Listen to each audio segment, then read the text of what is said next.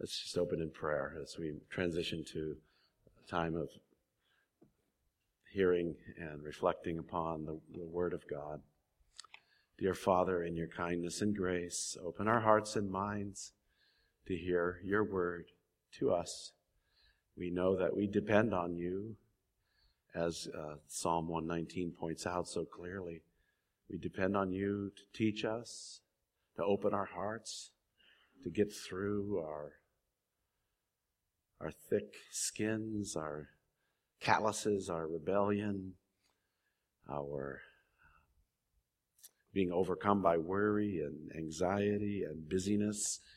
We need you to break through that and speak to us and encourage each of us wherever we are in our relationship with you. We all need you, and we confess that. And again, we are thankful that we have this holiday in the United States called Memorial Day, which we specifically remember those who died in service to our nation in battles and various theaters of war. We're thankful for them. We know that freedom is not free. We thank you so much that this even teaches us about the biggest reality of Jesus, our Savior, who gave himself so that we can have freedom. He died in our place so that we don't have to. And he took your own wrath, the wrath of God, O Father, for us. So we praise you for this, O Lord, and we thank you for the freedom we have to meet together here. We're comfortable. We sit in a nice, clean, quiet, peaceful room, and we usher our children off to a safe setting. And we are just thankful for this. And Lord, we know it's a blessing, an undeserved blessing, and it's actually a wealth of investment that you have given to us. And it's truly our prayer that we would be improved by it and ready to serve you because of this opportunity we have. So we praise you and bless you through Christ alone. Amen. So we're studying the Gospel of Mark. You know, the New Testament begins with Matthew, Mark, Luke, and John. So the second book, and we're at the end of the second chapter of Mark. A friend of mine commented to me just the other day, Mark is a great example of the power of brevity. He's short, to the point, and his book doesn't have a lot of lead up. It just gets right into the action. Boom, there we are. And Jesus, Mark really covers essentially the last year, mainly, of Jesus' life, of ministry. Jesus had an active ministry of about 3 years. You wouldn't even know that from Mark, but you know that from the Gospel of John.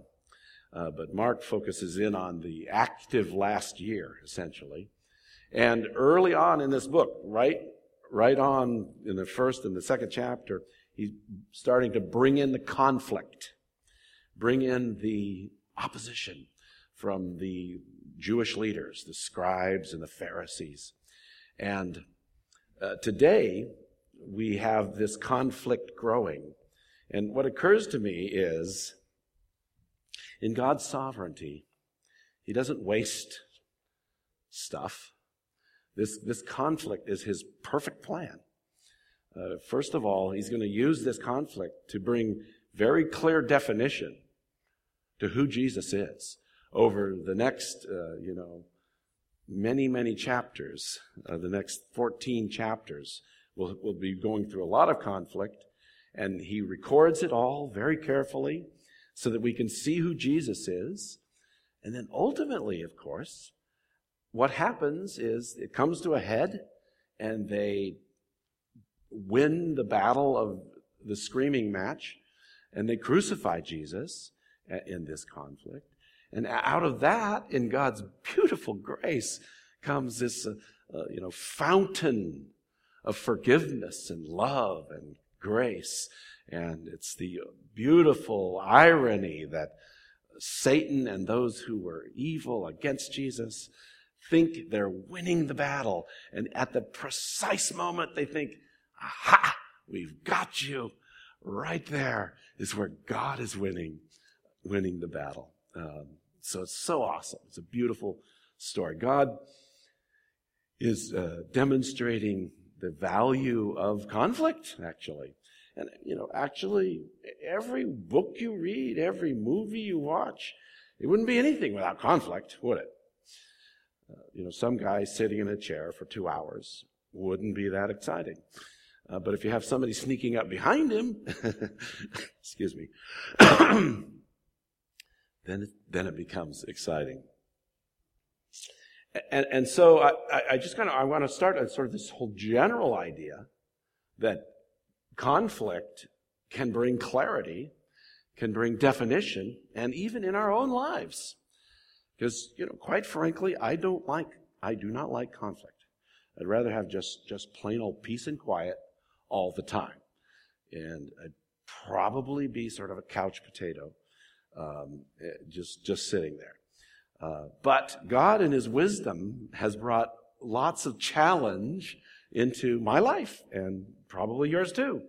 And even lots of conflict, lots of difficulty, lots of challenging events and emotions and time periods that we go through. And God desires those to bring clarity into our lives, bring definition. Who are you? What do you believe? What do you really stand for? Who are you going to call upon for help? And conflict and difficulty brings all of that out.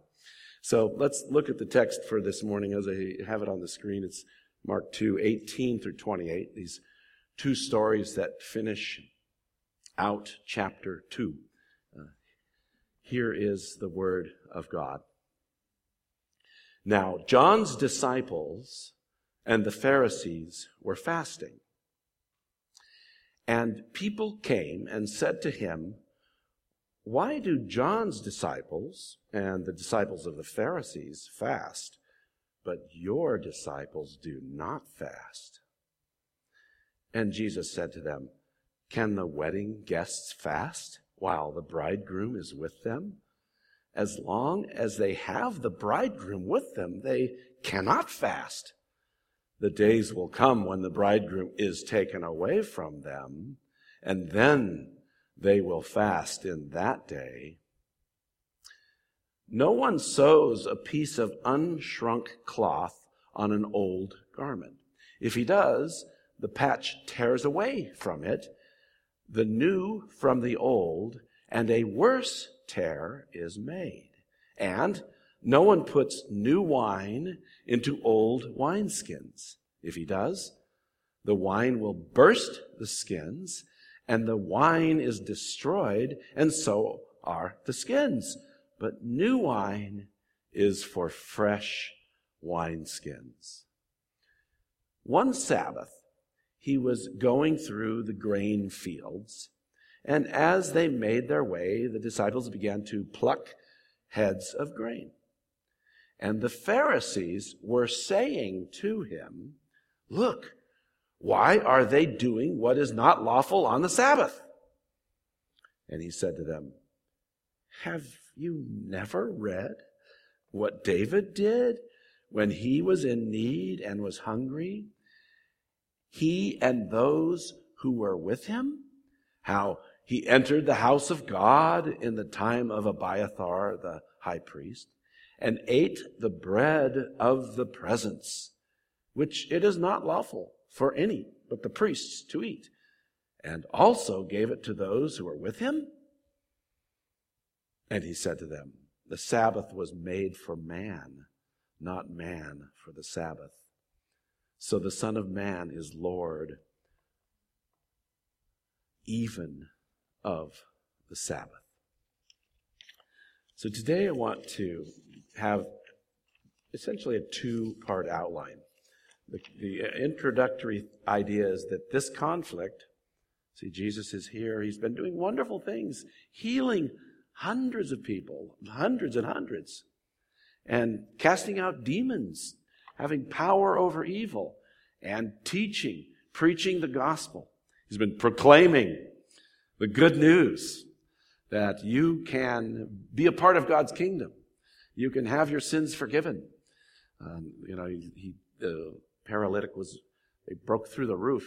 He was preaching in his house, and there was so full, there was no way to get in. And four guys broke through the roof and lowered this paralytic down right in front of him.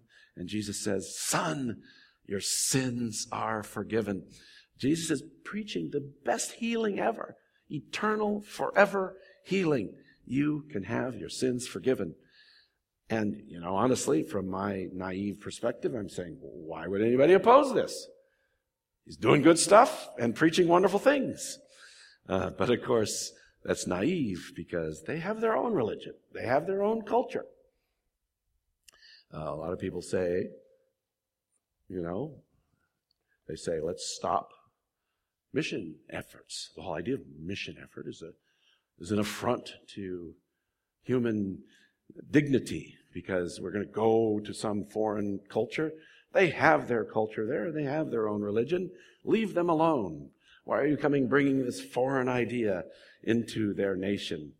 The Bible says the gospel is for all people, every man, every human being's in the same condition.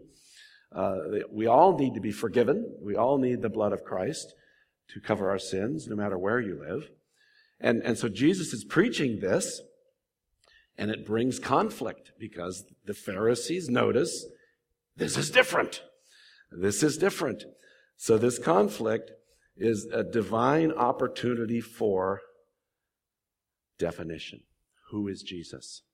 Who is Jesus? And my two-point outline is this. Clearly, Jesus is not a minor repair.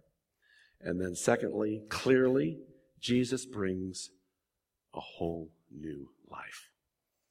So let's look at this minor repair idea. Clearly, Jesus is not a minor repair. It's in this first story. Let me read it again with a little bit more commentary. Now, John's disciples, that's John the Baptist. He's been in prison for a while, and but he still has disciples that haven't come over to Jesus yet. And then also the Pharisees and their disciples, both of these groups of people are fasting on a regular basis. The Pharisees fasted 2 days a week. They fasted on Mondays and Thursdays. And John's disciples apparently had picked up this pattern. They were probably fasting right along with the Pharisees. And then they noticed that, remember, I had this picture up last week. It's a medieval painting of a banquet. Remember, I said this was what happened after Jesus called Levi, the tax collector, to himself. Levi threw a massive party for Jesus and his disciples, and Levi was wealthy, and they were feasting on the best foods ever, the best wines ever, having a raucous, wonderful party. And the Pharisees and John's disciples, it was probably on a fast day. See, it's likely it was possible. This is a possibility. It's a little speculation, not from me, but one of the commentators I read. Excuse me. And wouldn't that tick them off? You're in there having the finest cuts of beef, delicious vegetables, fantastic wines. You're feasting. We're fasting, and it's irritating that you're doing that. Why, Jesus? Why? John's disciples and the Pharisees were fasting, and people came. And, notice that, and people came. It's always people are saying, right? This is where the conflict, where the criticism comes from. People are talking, Jesus. Look it down. Pick that up in the next conflict, the one about the Sabbath. Mark uses special language in verse 24. And the Pharisees were saying to him, that's the verb tense there is called an imperfect, which means they just kept saying this. They kept coming at him, saying this over and over and over again. He could have used a simple past. They said to him, but they were saying to him, there's a lot of talk, Jesus. People are concerned about you. You're doing something that we do not appreciate. Now, it's interesting, by the way. Do you know how many fasts? And this isn't fair because I didn't know this clearly till this past week. Do you know how many fasts that the law of Moses, in other words, the Bible, actually required of the Jewish nation? How many fasts? Like, wild guesses. Per year. Okay, that's a good guess. One fast on the Day of Atonement, the great fast day. And these guys have kind of upped the ante, right? Well, God thinks one is good. We think, 52 times 2, that's 104, right? We think 104 is better. And if you do not abide by the 104 fasts that we like to participate in, there's something wrong with your spirituality. We are just better than you. Let's just face it. Why? Well, because we fast 104 times a year. And you were in there feasting and we were out here. Wow, that smells good. I hate those guys. They're out there barbecuing in the street again. Those crazy Baptists. You heard the joke, right, about the show and tell. It was a religious show and tell. And the kids are supposed to bring something that represented their faith. And so the little Catholic boy brought a crucifix to class, and it was all very inspiring. And then the little Jewish boy brought a Star of David, which is wonderful. And the little Baptist boy brought in a casserole dish. Sorry, anyway.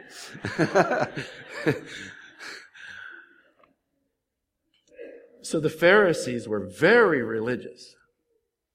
They did this 12-hour fast on Mondays and Thursdays. And they had this as the standard for a true believer. And this was a part of a whole body of laws. This was their thing. They called it building a hedge around the law of God. The law of God was here. That's good, God. We can improve on that. Watch this tendency. Humans love to make rules. The longer you are in an organization, the longer the rule list becomes. And, we've got an unusual situation. This happened one time. Let's make a rule. There's got to be a rule about this. And then, let's face it, thank the Lord, most of the rules are forgotten within a few years or whatever. But anyway, that's beside the point. Maybe it's not. Maybe it is the point. But there's this whole body of rules that Jesus violated all the time. He'd never violated the law of Moses. If it had been the fast day, they would not have been feasting. But he wasn't connected to their form of religion. He is not a minor repair. He's not here to fix up a few flaws in the law of Moses. It's a completely different situation. And actually in this is the most glorious thing ever. And it's the most freeing thing ever. And it is the gospel. The awesome good news that you can't. It sounds sort of weird. This is good news. You can never measure up to God's standards. The good news is that Jesus fully, completely, infinitely measures up to God's standards, and we receive the gift of righteousness by faith. That's the good news. And it's the good news that needs to be preached and proclaimed everywhere, because most people in this world, religious or otherwise, are living under this false, demonically inspired idea that, guess what? You're pretty darn good. Have you seen the bumper sticker? Born okay the first time. The great California bumper sticker. I don't need to be born again.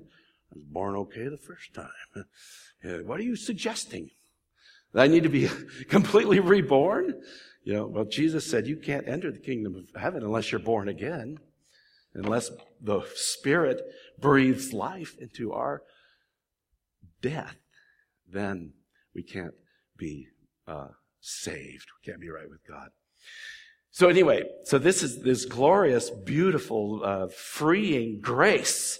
Grace versus law that Jesus is bringing in. He's not a minor fix. He fully completes the law of Moses, and we're free from the law, having not to be lawless, not to be sinful, but to live under the grace of Jesus Christ and not under a whole bunch of rules and that sort of thing. In fact, what does he say? He says, Jesus said to them, "Can the wedding guests fast while the bridegroom is with them?" These men aren't going to fast because I am the bridegroom. I am the one that they have been waiting for. When I am here, and by the way, Jesus said, "I will never leave you or forsake you." When I'm here, it's celebration. It's joy. That is a corollary. I'm not against fasting, but by the way, it's never taught in the New Testament. It's okay to fast. It's probably good for us.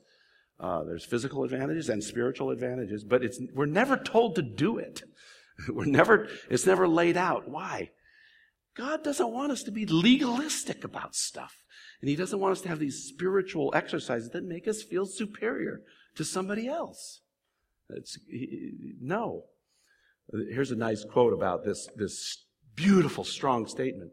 See, because in the Old Testament, God is often called the groom of Israel.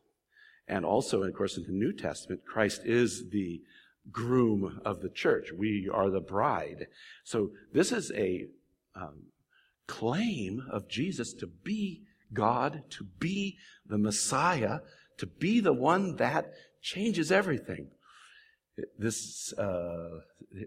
says this. The present statement answers the question of 2:18b with a Christological claim. All that the Old Testament said about fasting, the practice of Judaism in this area, all this is now put aside by one fact: Jesus of Nazareth, the Christ, the Son of God, is present. And his presence annuls this. Such a response by Jesus fits well what we have already seen in the book. There's several huge claims about the divinity of Jesus Christ already in Mark. Like, for example, who gives you the right to forgive sins? Jesus says, on earth, I have the right to forgive sins. Beautiful claims. But here's the last part of this sentence. But the enormity of this Christological claim should not be missed. This is an enormous, audacious claim of Jesus, saying, I am the bridegroom. My presence annuls all of that. I fulfill it completely. Now it's time to celebrate. And I searched the internet for decent images, and don't always find them. But here's a kind of a fun image of it's time to celebrate. The bridegroom is with us. Now you might say, well, I'm not sure if that really fits me. Well, is this what you're looking for? Yeah, Pastor. That's what we're looking for. Eeyore. No, no. That the church isn't a funeral. It is a time to celebrate. We're celebrating who Jesus Christ is. Christ frees us from the law by fulfilling it. We're going to get to some scripture on that in just a couple of minutes as we move to point number 2. Point number 2, as I said, is clearly Jesus brings a whole new life. Let me read the text. We'll get down into, let's see, hold on a sec. Yeah, we've got this, I got a slide out of order. That doesn't matter. We'll come back to that slide. He uses two illustrations, okay? The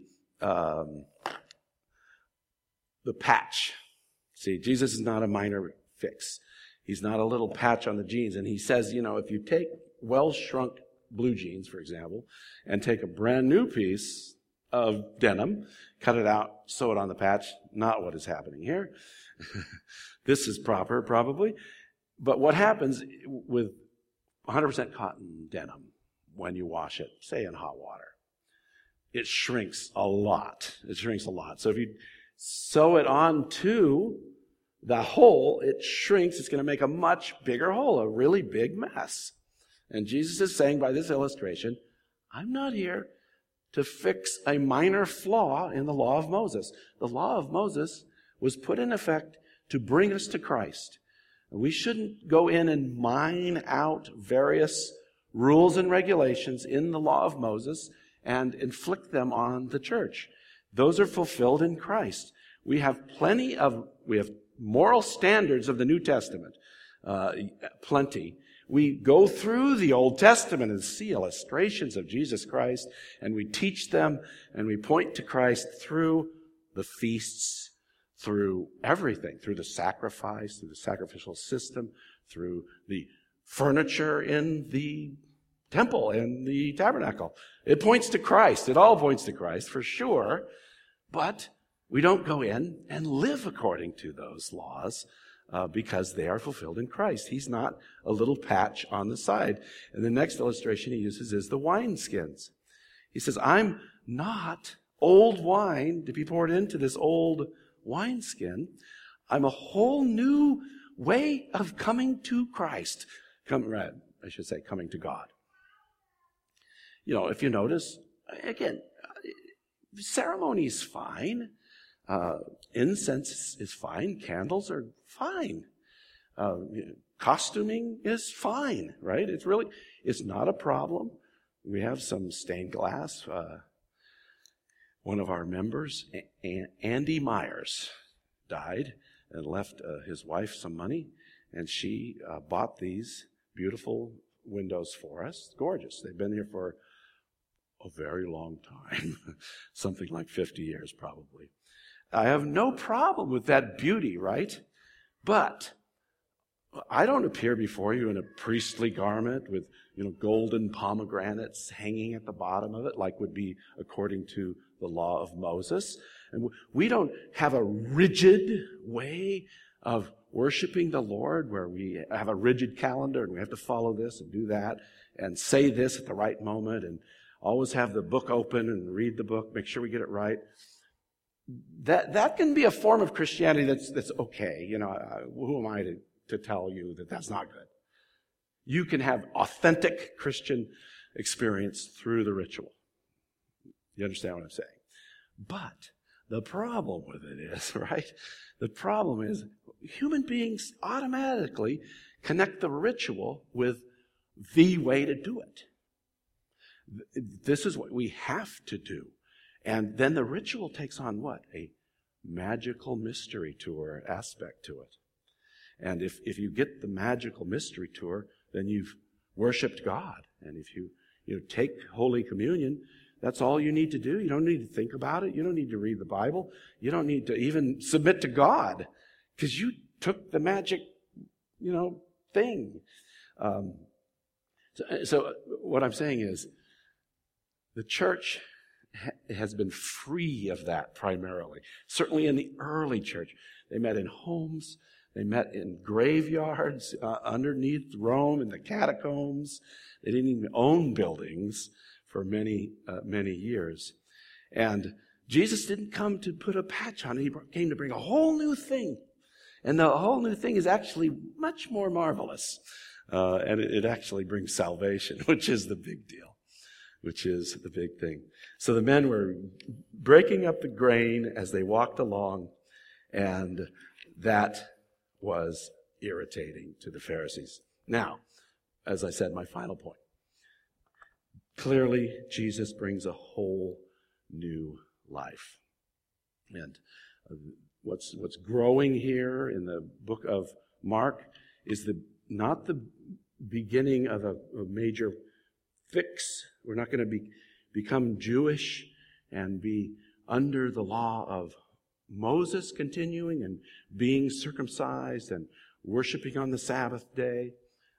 No, we're going to be free from that. Let me read the text again, verse 23 through 28. It says, "One Sabbath, he was going through the grain fields, and as they made their way," remember my little picture of grain, you probably don't need to see it again. Imagine that picture of grain. As the disciples made their ways, they were plucking the grain, and they were kind of hungry, and they knew how to, rub it between their hands and get the good little grains and pop a few in their mouth. I mean, it's not a very satisfying meal, but, it's something. And the Pharisees, as I said, the language is then, the Pharisees were saying to him on nonstop action here, "Look, why are they doing what is not lawful on the Sabbath?" And he said to them, so first of all, he gives them two answers. First of all, he basically says, "You guys, don't you remember, have you not read?" There's incredible irony there, because these guys read the Bible. They knew it inside and out. And it's a little bit of a little loaded when he says, "Have you not read?" And basic answer is, you guys are just being way too legalistic here. Haven't you read that even David, the great David, when his troops were hungry, went into the tabernacle? Clearly the temple did not exist at that time. And he got the bread of the presence and they ate it. And it was okay. The law is less restrictive than you are. The Mosaic law is actually way less restrictive. And by the way, it's okay to glean in fields. It's fine according to the Mosaic law. So they weren't breaking the Sabbath. In general, he says, you are being way too legalistic. So I got you on that point. But the big point is the rest here. Verse 26. Verse 27. "And he said to them, the Sabbath was made for man, not man for the Sabbath." So he's saying human beings weren't ever supposed to be submitted to this thing that is this massive legalistic system that made their lives miserable, that they submitted to. No, this Sabbath was made for them, not them for the Sabbath. And here is the beautiful punchline, verse 28, though. "So the Son of Man," he says, "the Sabbath was made for man, and now the Son of Man," reference to himself, "is Lord even of the Sabbath." And this is huge, because Jesus is saying, "I am the Lord of all. I'm the Lord of the law. I'm above that. And if my men want to pick grain on the Sabbath, they are not breaking the rules, because I am the master of the Sabbath." More importantly, in general, the Sabbath is supposed to be subservient to humans. And especially Jesus as the Lord. He is the Son of Man who is the Lord even of the Sabbath. So Jesus is the master of it all. This is one of my favorite verses. It's in the book of Hebrews. And it says this, "In speaking of a new covenant, he makes the first one obsolete. And what is becoming obsolete and growing old is ready to vanish away." He's talking to the Hebrew Jews, and they had this veneration for the law, and he says, you have to understand, it's obsolete now. We are in a whole new thing, a whole new life. Jesus frees us from the law. He's fulfilled the law completely, and it is ready to vanish away. Just before we close, I'd like to look at a couple of important passages on this. Look with me to Colossians chapter 2. Colossians. So we've got somebody who just absolutely does not like Colossians. Colossians chapter 2. This is amazing, because what was happening in the early church is a whole bunch of people came to Christ. And then these older Jewish Christians would come and say, "Oh, we think the men should be circumcised. We have this little surgery we'd like you to do." And then the other thing was, they should be keeping the Sabbath. Since the resurrection of Christ, the church has been worshiping on the first day of the week and not on the Sabbath. And these are some amazingly strong words. Why aren't we Seventh-day Baptists? By the way, there is such a thing, Baptists who worship on the Sabbath. Or why aren't we Seventh-day Adventists?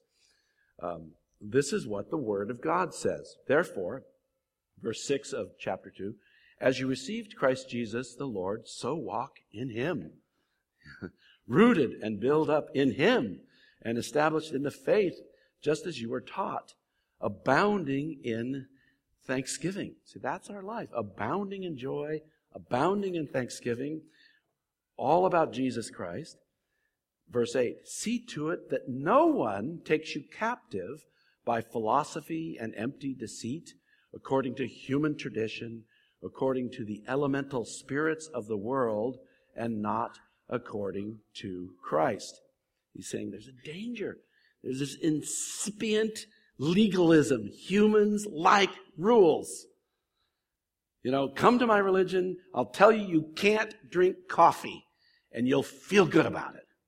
You know, and I'll give you other rules, and if you live by these rules, you can check the boxes, and you'll be great. And that's just not faith in Jesus. Faith in Jesus is being enthralled with who he is, loving him, passionate toward knowing and living for him. Much more to read here. I've got to read it through a lot here. Verse 9, for in him the whole fullness of deity dwells bodily, and you have been filled in him who is the head of all rule and authority. In him also you were circumcised with a circumcision made without hands, not fleshly, by putting off the body of the flesh by the circumcision of Christ. It's a reference to his, I think, his crucifixion. Having been buried with him in baptism, in which you were also raised with him through faith in the powerful working of God, who raised him from the dead. And you who were dead in your trespasses and the uncircumcision of your flesh, God made alive together with him, having forgiven us all our trespasses by canceling the record of debt that stood against us with its legal demands. He set aside, nailing it to the cross. He disarmed the rulers and authorities and put them to open shame by triumphing over them in him. Okay, now, if you zoned out, zone back in quickly. Don't zone out. Verse 16, therefore, let no one pass judgment on you in questions of food or drink or with regard to a festival or a new moon or a Sabbath. We are not supposed to be under the regulations of the Mosaic law. And yes, there's this human tendency to want to make rules. And, you know, like, for example, if, let's say, I make a religion and I say, if you do these 4 or 5 things, you say this thing, you pray 5 times a day, you make a special trip to a very grotesque place to go to, and you maybe do some other things, right? Then you're going to be right with God. It's just so easy. And the Bible, this faith in Christ is completely against all of that. No, don't let anyone pass judgment on you in questions of, for example, the Sabbath. These are a shadow of things to come, but the substance belongs to Christ. Let no one disqualify you. Insisting on asceticism and worship of angels, going on in detail about visions, puffed up without reason by a sensuous mind, and not holding fast to the head, from whom the whole body, nourished and knit together, through its joints and ligaments, grows with a growth that is from God. Just a couple more verses here. If with Christ you died to the elemental spirits of the world, that's that legalistic tendency of humanity. We've died to that. Why, as if you were still living in the world, do you submit to regulations? It's like, stop it. You know, as an example, the consumption of alcohol. the church, back in the 1900s, 1920s, decided that, the demon alcohol was horrible, which it is. So, but then they went a step further, just like the Pharisees, which means to be a Christian means you're a teetotaler. You don't drink wine. The problem with that, no support in the Bible. The problem with that, Jesus made wine and drank wine, my dear friends. So it's your elemental attitude of making ridiculous regulations and forcing it on people is against the Word of God. Why do you submit to regulations? Do not handle, do not taste, do not touch, referring to things that all perish as they are used according to human precepts and teachings. These have, listen to this, these have indeed an appearance of wisdom. I mean, honestly, it's unsafe to drive on the highways. You could die. So therefore, quit driving on the highway, right? That has an appearance of wisdom. But it's going to be awfully hard to live in suburban America without driving on the highway. No, that has an appearance of wisdom in promoting self-made religion. Honestly, you can sell religion, make your own religion, make a bunch of rules, act like the authority, and people will buy it. It's like, sign me up.